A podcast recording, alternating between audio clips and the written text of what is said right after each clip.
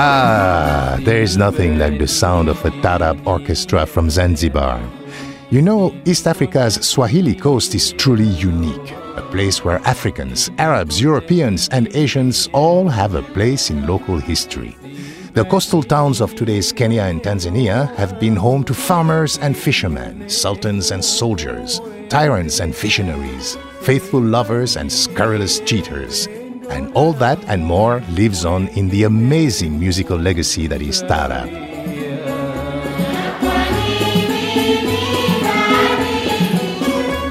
Hello, Georges Collinet with you on Afropop Worldwide from P R I, Public Radio International. Today's Hip Deep edition, East African Tarab. We're listening to Culture Musical Club, one of the great surviving Tarab orchestras of Zanzibar. When Culture made this recording in nineteen eighty-eight, the group was already thirty years old.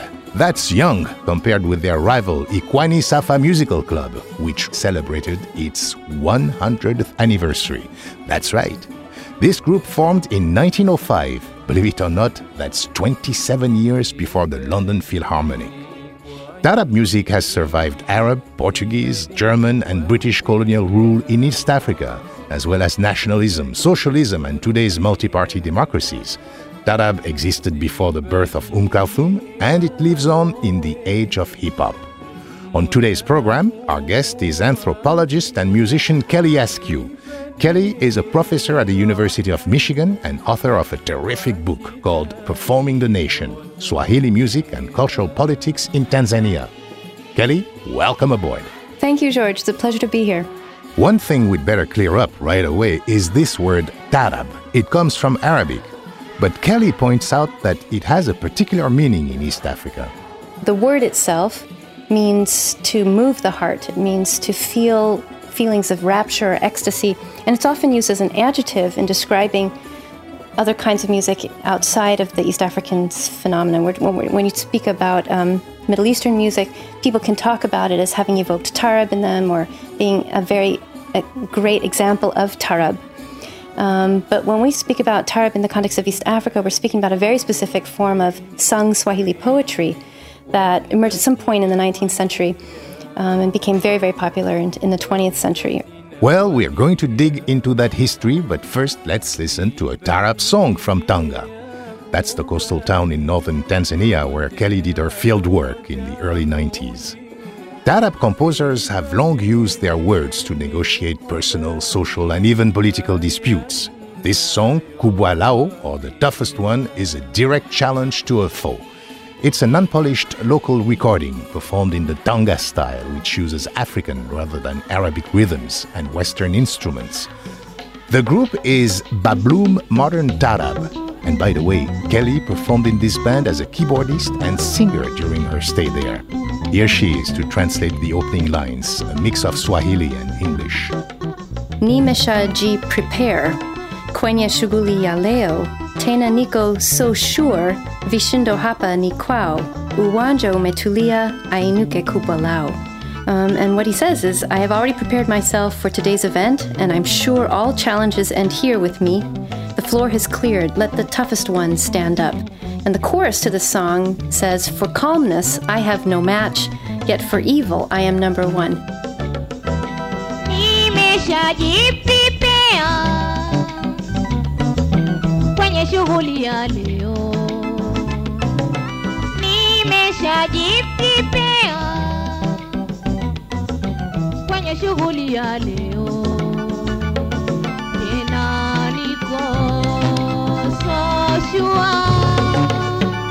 Bishindo hapa ni kwao, tena niko so sure. Bishindo hapa ni kwao, uwanja umetulia, ainuke kubwa lao, kubwa lao. Uwanja umetulia, ainuke kubwa lao.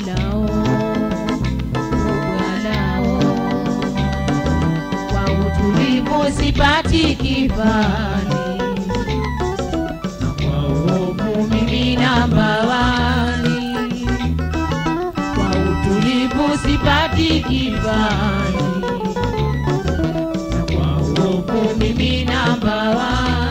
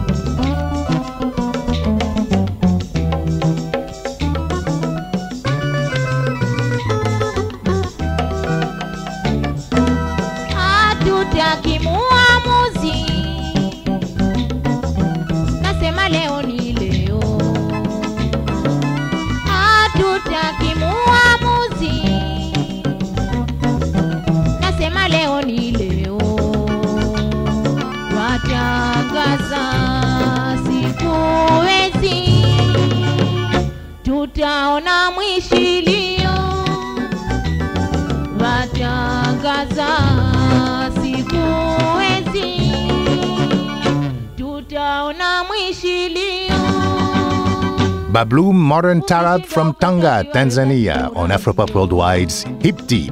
Georges Collinet here. And today we are digging into the history of East African Tarab music with our guest author Kelly Askew. Major support for Afropop Worldwide comes from the National Endowment for the Humanities and the National Endowment for the Arts.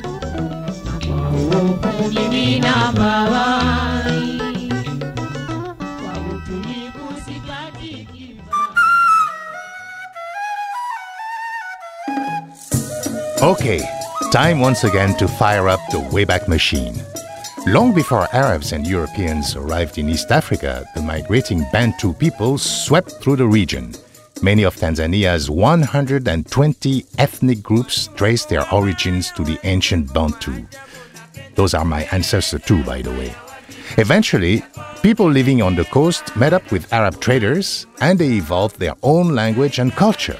These people became the Zanj or Azanians, although today we call them Swahili, coming from the Arabic word Sawahil, which means margin or coast.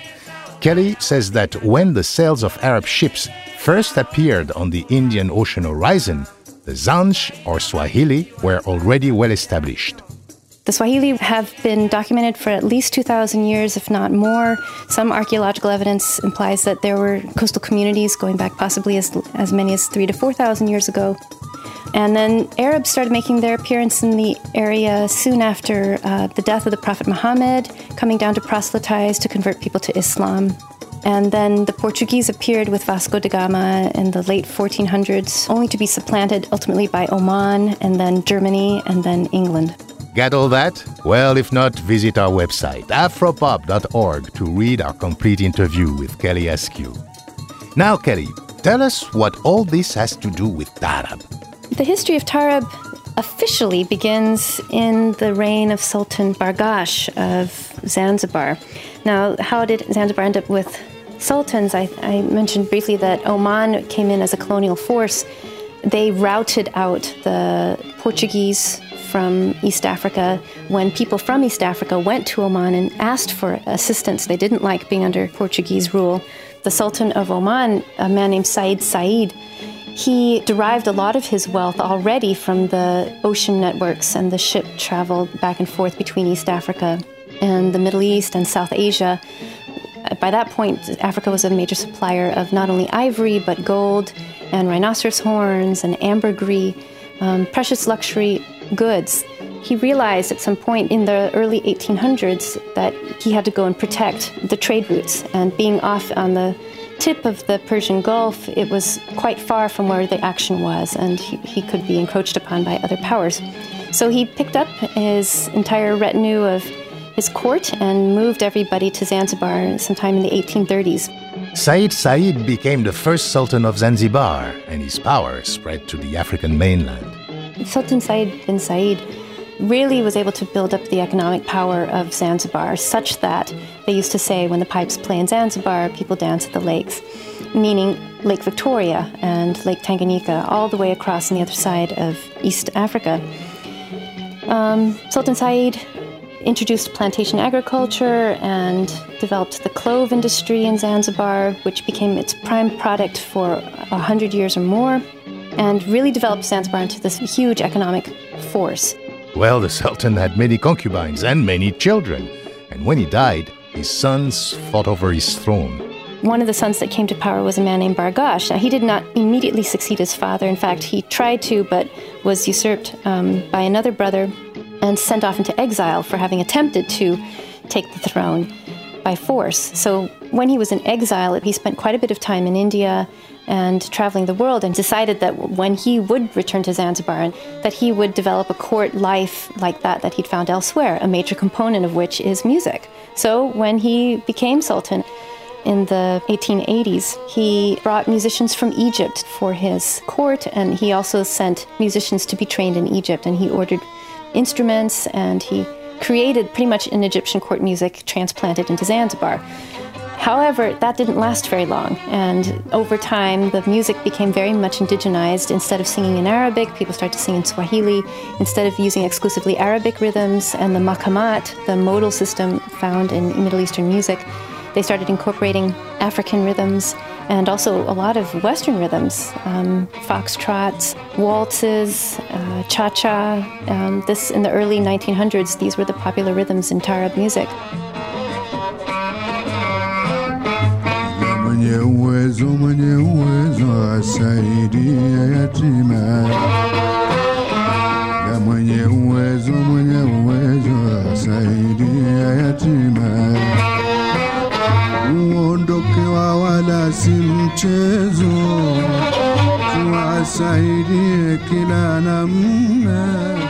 That's Abassim Zeh singing with the Egyptian Musical Club, an early Tarab ensemble from Dar es Salaam. Without a doubt, the most important figure in Tarab's early history was a singer from Ngombo, a poor suburb of Stone Town, Zanzibar. Siti Binti Saad was born in the mid eighteen eighties to a family marked by a history of slavery. She had no social standing and no education to speak of. But with determination, creativity and a spectacular voice, she made it all the way to Bombay to record the first Tarab singles in nineteen twenty-eight. Siti became the most popular singer in the region, and as one observer put it, she captivated wealthy Zanzibaris and they became her slaves. Kelly Askew says Siti Binti Saad brought Tarab from the court to the people. You might say she Africanized it.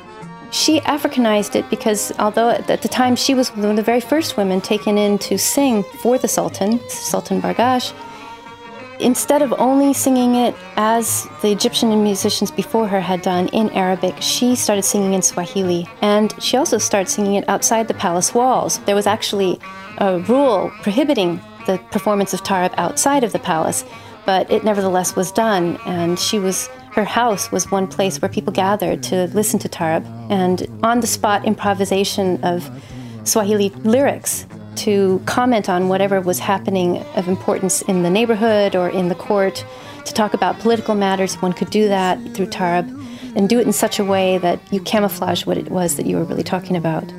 Siti's songs attacked social injustices, especially the unfair treatment of women. Using sly metaphors, she rebuked the Sultan's harsh laws and later the British colonial courts. As important and popular as it was, very little of Siti Binti Saad's music is currently available. In fact, we found just one song, but man, it's a beauty, a greeting to a lover.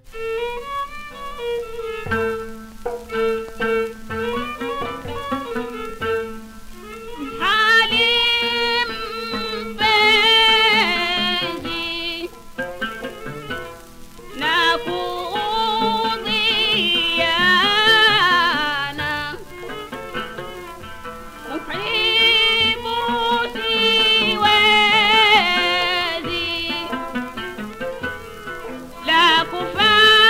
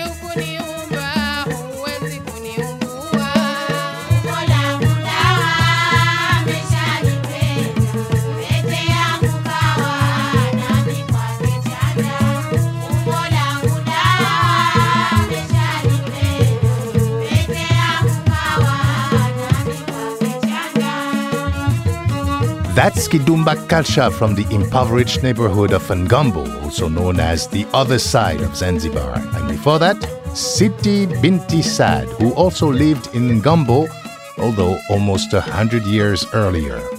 Kidumba is a stripped-down, mostly rural take on tarab, usually featuring a pair of violins, hand drums, and one or more singers. In the Zanzibar hinterlands, this music can really hit up, creating an atmosphere more like a Congolese nightclub than the Sultan's court.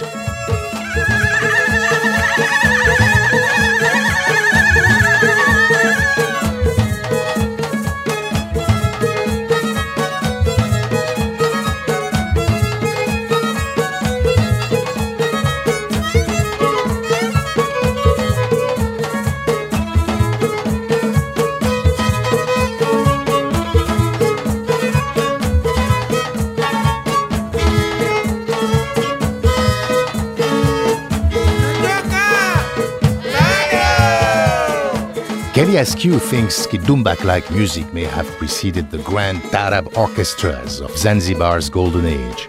The musicians the Sultan brought from Egypt get all the attention, but for Kelly, Kidumbak hints at another hidden history of Tarab. Tarab often gets overlooked for the way in which it developed on the coast, um, not only in Zanzibar, on the island, in the Sultan's palaces, but just through ordinary interactions between musicians on boats who came in through these Indian Ocean networks, meeting up on the docks and sharing musical ideas back and forth. And through those interactions, those very unrecorded, undocumented interchanges, you had something else emerging that was very much syncretic from the get-go, as opposed to the really imposed uh, Middle Eastern sound. When Afropop Worldwide visited Zanzibar in two thousand four, we sampled many kinds of Tarab music, but the greatest treat of all was visiting the island's largest surviving orchestra, Culture Musical Club, at their headquarters. On a sultry evening, some fourteen musicians and twelve singers, and that's not the whole group, gathered to rehearse a program that included both classic Tarab and Kidumbak. We recorded some beautiful music that evening. Here's a taste.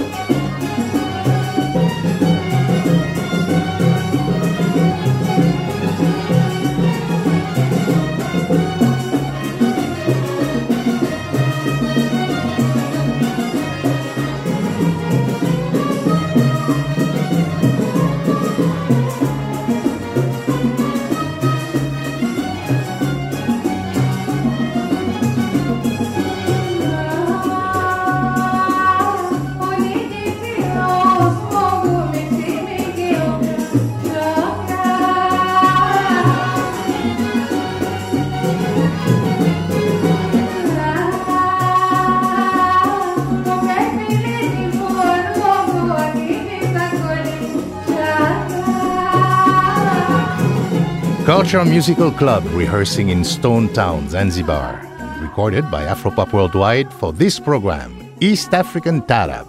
I'm Georges Collinet. The group's chairman and spokesman, Mohamed Ahmed, told us that Culture was formed in nineteen fifty-eight as an organ of the local Afro-Shirazi political party. The group has seen a lot of change, the switch from political to social songs, the rise of Kidumbak, and now modern Tarab. That's the style popular with kids these days, and it uses drum machines and keyboards in place of all these instruments. Modern Tarab has all but put groups like Culture Musical Club out of business. But Ahmed says his group is hanging on despite hard times. Now these uh, African beats are more popular than the Egyptian style. Personally, I started singing in nineteen fifty-nine. I was too young then, still in school. At that time, people, when they came to the Tarab, they all said, and listen, nobody comes you there even to give you money. They just listen. And ladies were at the periphery. It looked like immoral for a woman to come there and play. But now everything has changed. Now they want to dance, especially the young women. All women still, every time they insist, please, please, please, don't change the Tarab. This modern Tarab is not good and so on. They like to, still they like this type of Tarab where they can sit and really listen the words. But nowadays, if you go to the modern Tarab, I'm sure you won't hear a word, because uh, the words are forced in to suit the music. Just beats and beats, not poetry is organized in the real sense of the poetry. So nowadays, I can say time is changing with the introduction of uh, guitars and keyboards. Now you can find even a woman in, coming from Tarab sweating. During the past, no, people come there to relax, just listen. That's the main difference now. Another difference Mohamed sees in Zanzibar is the small but growing presence of religious conservatives who object to popular music in all forms. The fundamentalists, even when they pray, uh, when they preach in the mosques, they curse us. Oh yes, they say we are doing wrong things, it's immoral, but we argue with them. Why is moral? They say, oh, you mix males and females. That's not good, things like that. I always argue, I say, where did this Islam, did it come this year or last year? Islam is there for generations. No, there's no problem. So now why suddenly this concept of uh, music is immoral? I would not uh, be surprised if one day I come here and find our building is bombed with the petrol. Yes, we are worried. But thank God the public majority, leaving apart these few fundamentalists, the majority still find it is, there's nothing wrong with the music. Just now if you go around this way, you find a lo- all the halls today, there's music being played. Zanzibar is mostly Muslim, whereas mainland Tanzania is mostly Christian. This is one reason that Tarab music has had quite a different history in Dar es Salaam, Tanga, and also in Mombasa, Kenya. More on that coming up, but first, we can't leave Zanzibar without a word about the living legend that is Bi Kidude.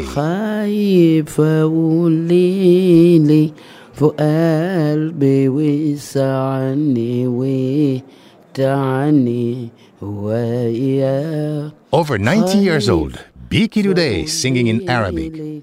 The so-called Little Granny of Zanzibar began singing as a girl, pretending to sleep outside the doorway in the room where Siti Binti Saad was rehearsing with her group. As we heard in another program, Bi Kidude also performs Ngoma music. Her specialty is songs that teach young brides how to handle married life, particularly in the bedroom.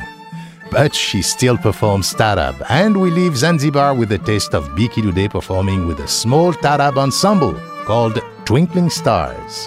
Waimani, waimani, waimani, waimani, ah ah ah ah ah, mzuri wa matamko. Waimani, waimani, waimani.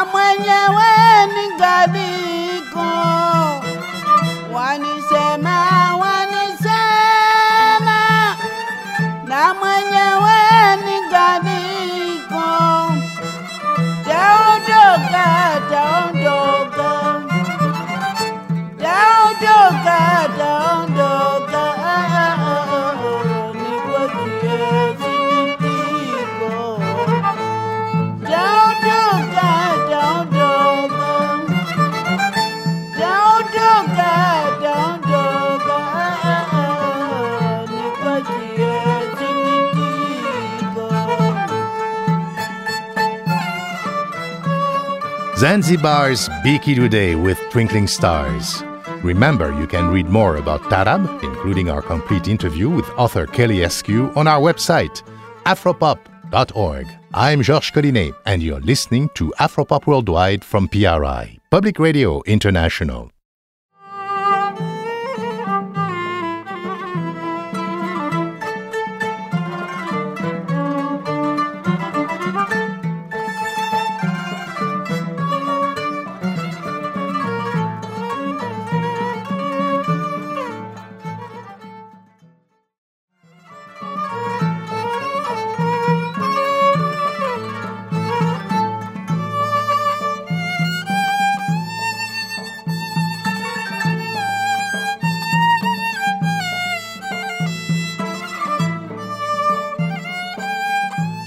As Tanzania moved towards independence in the nineteen fifties, nationalist leaders looked for ways to rally people of different backgrounds together. The Swahili identity helped because although many people spoke Kiswahili, they preferred to label themselves using more local ethnic identities, such as Sukuma, Nyamwezi, or Chaga. Kelly Askew says the Swahili had a bad reputation because of their history as middlemen in trade negotiations. They talked with both sides, but were not fully trusted by either. So, because nobody wanted to be called a Swahili, the tag was up for grabs. Available to all. The language is the key element because by that point, due to the caravan routes, due to the, the importance of the Swahili middlemen in those routes, um, the, the language Kiswahili had spread far and wide up and down the coast. So you had this national language essentially already in use that was far beyond any one ethnic area that would be usable for nationalist unifying purposes when you're a new country that's just come out of this difficult colonial history and you've got one hundred twenty different ethnic groups that you've got to convince that they belong to something bigger than themselves. President Julius Nyerere proclaimed, "I am a Swahili." In fact, he was not at all. But politically, this was a masterstroke. Nobody could accuse him of playing favorites among ethnic groups, and before long, Tanzanians of all stripes joined together under the Swahili banner. When it came to culture and music, though, it was another story. In addition to Tarab, there was Ngoma, that's indigenous music and dance, village culture, and also the urban electric music called Dansi. When it came to music, the nationalists chose favorites. The way in which the government of Tanzania approached culture changed over time. In the nationalist period, which would be nineteen fifty-four to nineteen sixty-seven, so that would be the period leading up to independence and immediately thereafter, before the introduction of the Arusha Declaration, which introduced socialism. During that period, the two forms of music that were privileged were Dansi and Ngoma. Dansi much more so. Dansi was this urban popular music that one found in the bars. It had a lot of influences from not only Congolese music, but Cuban music and Western swing. So foxtrot, cha-cha, these were the beats that were very popular in Dansi at the time. And because this was the music that was danced to by the colonial elite, it also became the music danced to by the African elite, who were aspiring to be their own leaders.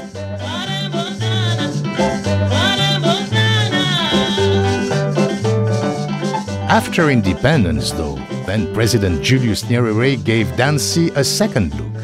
Immediately after independence, however, the first president of Tanzania was Julius Nyerere, and he said, "We don't want to be black Europeans. We want to be ourselves. We want to be Tanzanians." So suddenly, Ngoma became more important than Dansi at that point.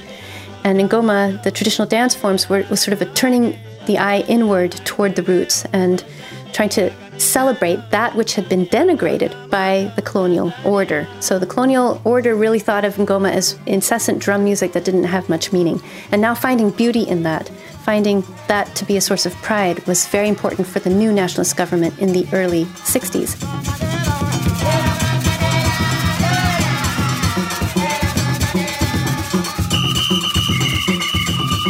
Tarab, too, would eventually have its moment of official favor.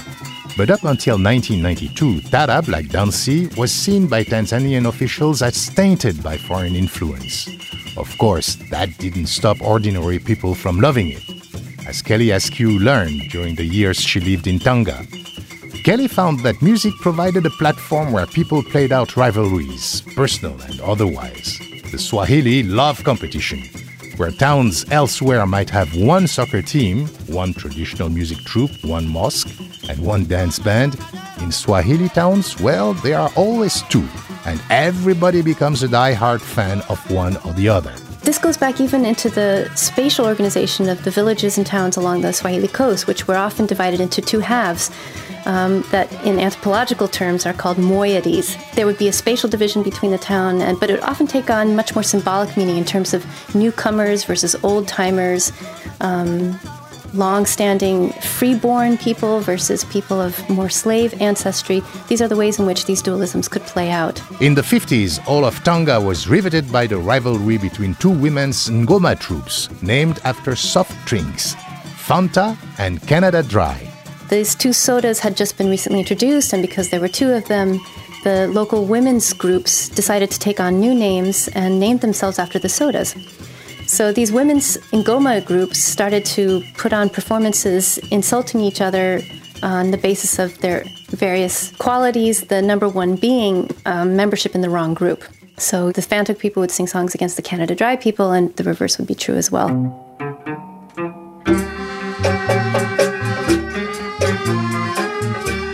In the seventies, it was Tarab's turn, and the two groups everyone in Tanga was talking about were Black Star and Lucky Star Tarab. Unlike Tarab orchestras in Zanzibar, these groups got no help from local government. They were smaller and relied more on Western instruments. Tanga's Tarab bands brought in Dansi rhythms and aesthetics, emphasizing the music's local character. Black Star Musical Club developed a rivalry with a group that broke off from it called Lucky Star Musical Club.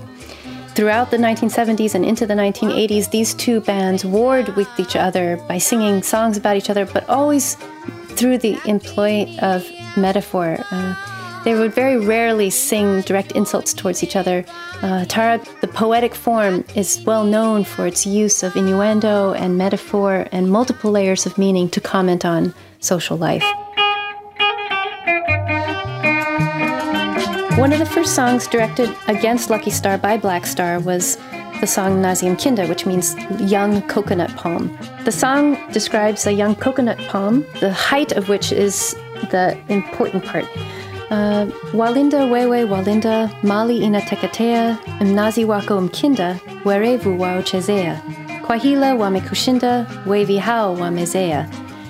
It says, you protect yourself, yet your wealth is destroyed. Your young coconut palm, wily people toy with it. They beat you in cunning, those thieves who desire it. And what it was referring to was the fact that because the coconut palm is still young and short, people can come up very easily and steal the coconuts off of it. And this was a very oblique way of talking about a woman whose fruits are easily taken by others, meaning that she's more loose and promiscuous. The implication was that Black Star was singing this song, directing it towards Lucky Star's key singer, which was a woman named Shakila, and that she happens to be rather short.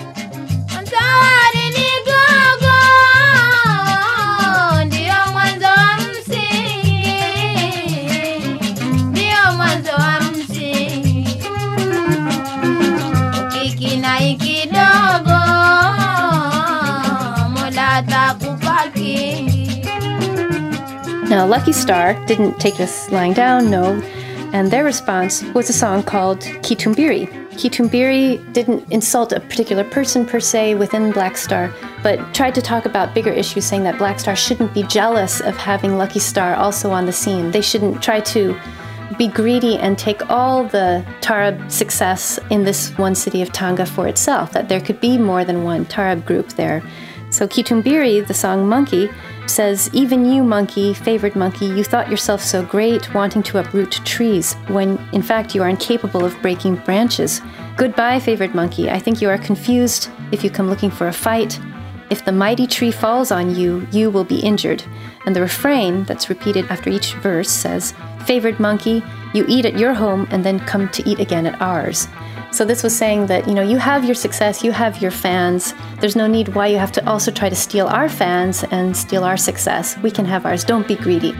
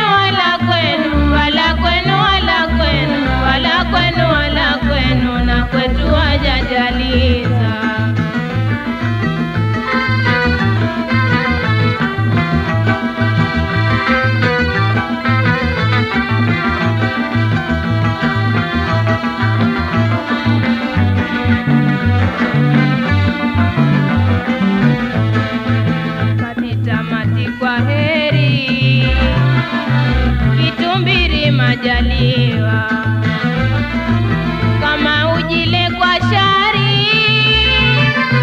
naana umeumia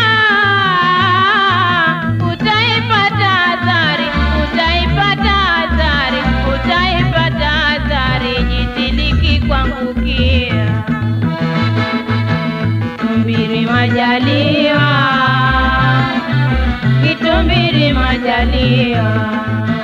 Lucky Star Tarab talking back to rivals in Black Star Tarab by comparing the band to a greedy monkey.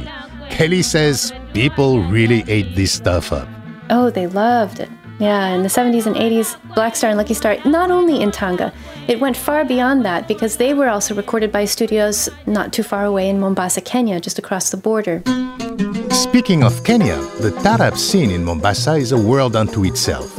From the virtuoso oud improvisations of pioneering band leader Zain Labdin to the lyrical melodies of veteran vocalists Zuhura Swaleh and Maulidi Juma with his musical party, Mombasa's Tarab tradition is rich. For decades, the Mombasa public has been crazy about Bollywood, and the melodies and flavors of Hindi films have influenced the local Tarab.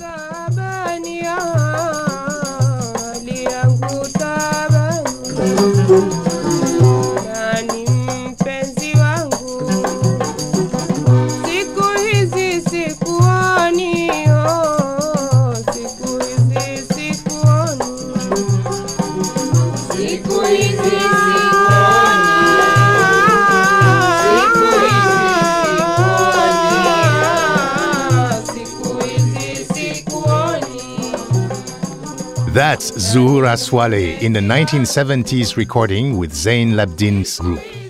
Zuhura made a fantastic record for the Globe Style label in nineteen ninety-two.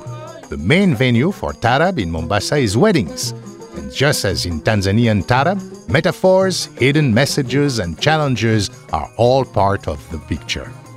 In this song, Kisu Chako, or Your Knife, Zuhura sings, "Whenever you see me, you think it's necessary to get hold of me, but your knife does not get at me."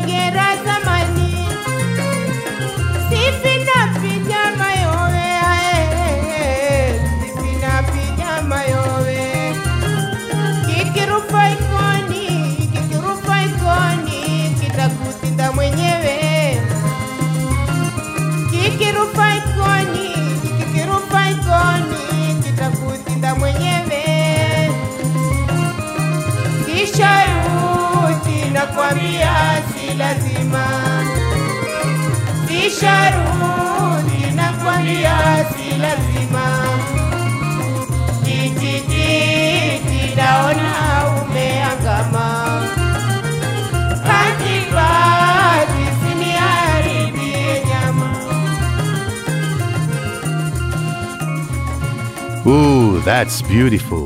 The sensational voice of Zuhura Swaleh, backed here by Maulidi Musical Party, longtime favorites on the Mombasa wedding circuit. Afropop Worldwide made up with Maulidi Juma and his core musicians on tour in Zanzibar in two thousand four. And they demonstrated their instruments for us. Most unusual of all is the Taishkota, a string instrument played with what looked like typewriter keys. The Taishkota came to Kenya from Japan by way of India.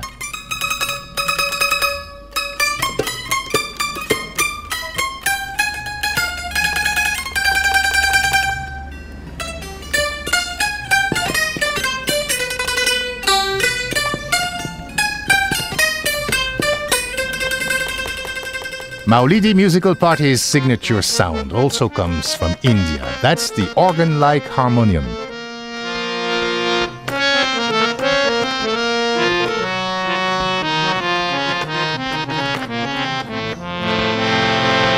The group gave us a private performance of the song Nyeri Nishinai, the testimony of a man determined to stay with his girlfriend no matter how many problems she gives him. Ah!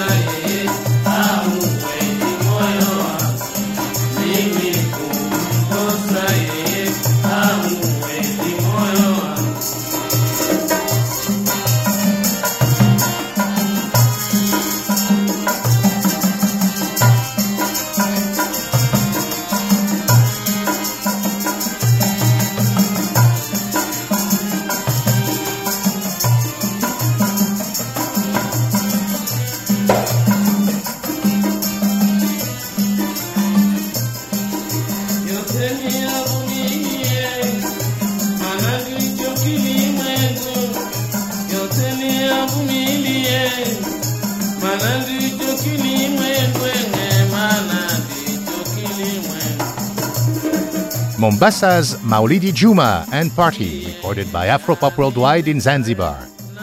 You know, they say Zanzibar's Tarab is closest to Arab music, while Mombasa's is closer to Indian film. But as we leave Kenya, check out oud master Zain Labdin. I tell you, for my money, no Tarab musician captures the soul of Arabic music like this guy does.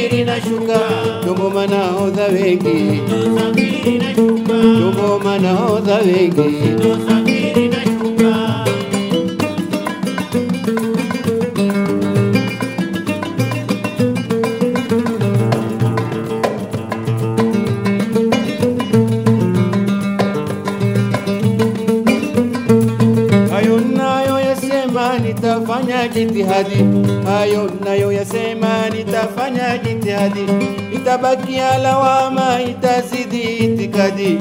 Chombo chaenda mrama, manahodha tumezidi. Chombo chaenda mrama, manahodha tumezidi. Chombo chaenda mrama, manahodha tumezidi. Chombo chaenda mrama, manahodha tumezidi.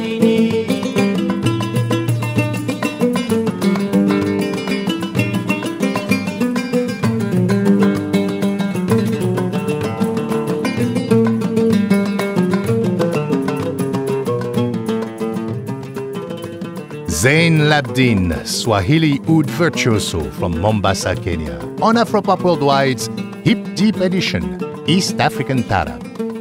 Funding for Afropop Worldwide comes from the National Endowment for the Humanities, the National Endowment for the Arts, which believes that a great nation deserves great art. And thank you for supporting your public radio station.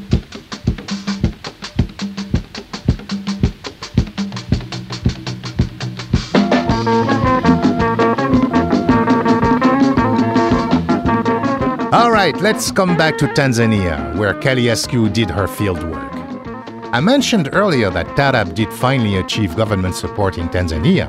That happened in nineteen ninety-two, after the country abandoned socialism and was moving toward multi-party democracy. East Africa had seen hard times in the eighties, and the ruling party needed to find creative ways to inspire potential voters. Here's Kelly Askew. So one of the things they did was in nineteen ninety-two was to create a brand new cultural troupe called Taught, Tanzania One Theater. And the main attraction for this troupe would be the Tarab. This was pretty interesting a development because although there had been some government support for Tarab groups, it was really minimal compared to the amount of government support for, say, Ngoma. That got a lot of government support because it was seen as very indigenous, very authentic.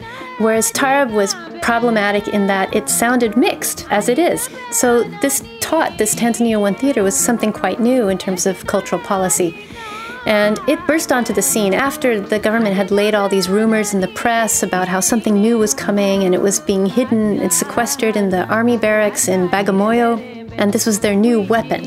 And it turned out it was this Tarab group.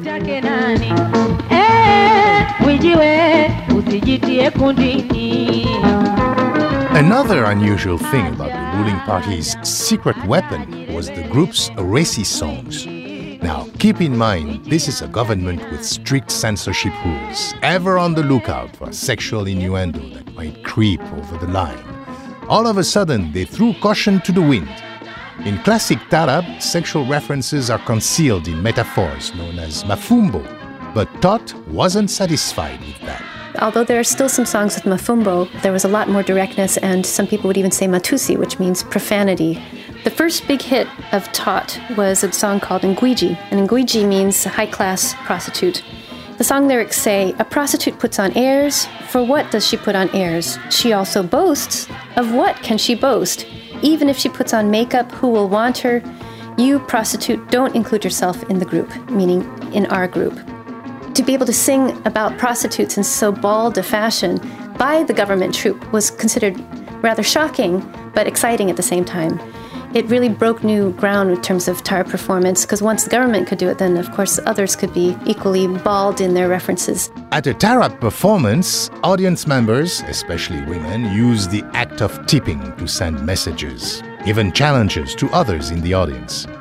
Everything depends on the moment the tip occurs, maybe a glance or gesture on the part of the tipper.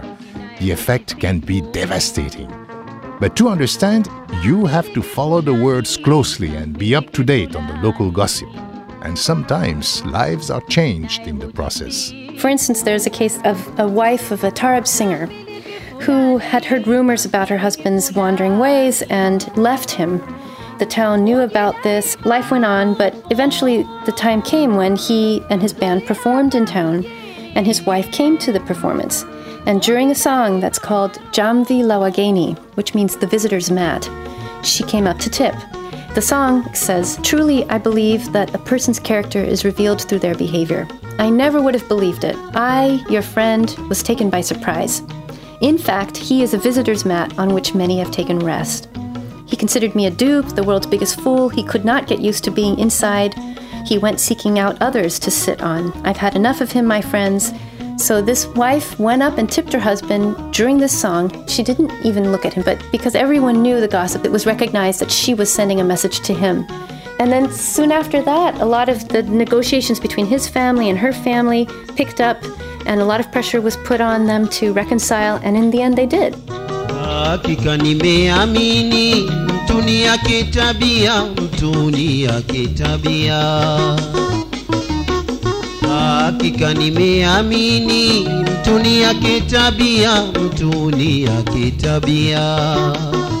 her wonderful book, Performing the Nation, Kelly argues that music has served Tanzania well. For all its troubled history, this is a country at peace with itself, and its intense attention to culture, including music, is one reason.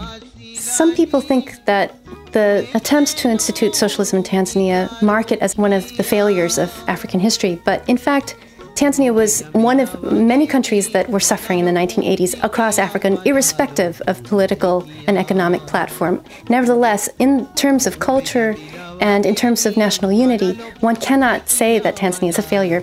Tanzania is, in fact, a great success story in that respect because it managed to unite one hundred twenty different ethnic groups into something that is really remarkably strong as a nation, especially when compared to some of its neighbors.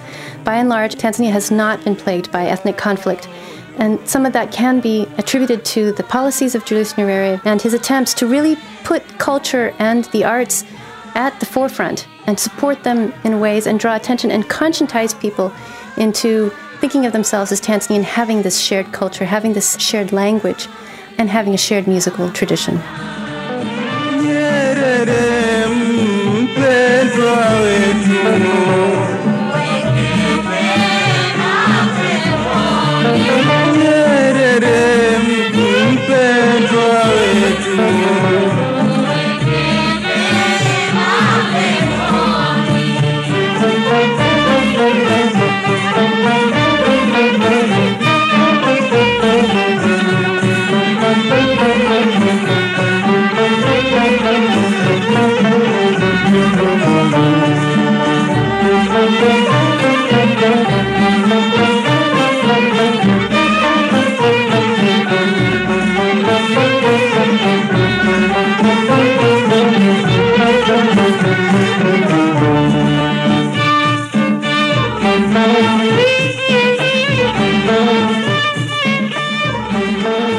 When Julius Nyerere died in October of nineteen ninety-nine, just about every kind of music put forth songs honoring his life and his accomplishments. They were called Nyimbo ya Maombolezo, lament songs.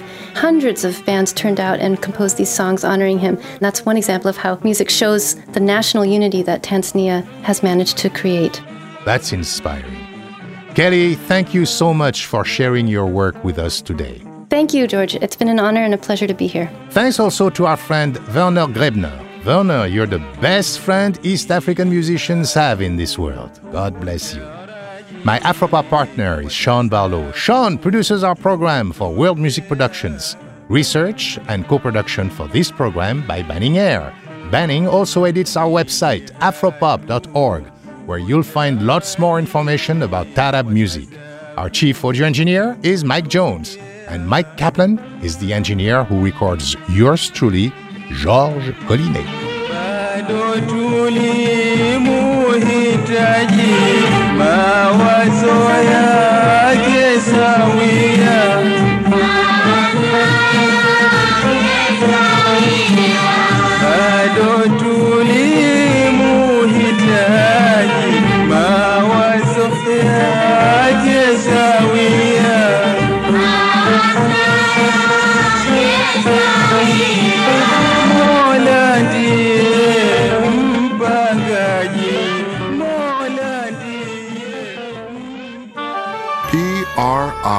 Public Radio International.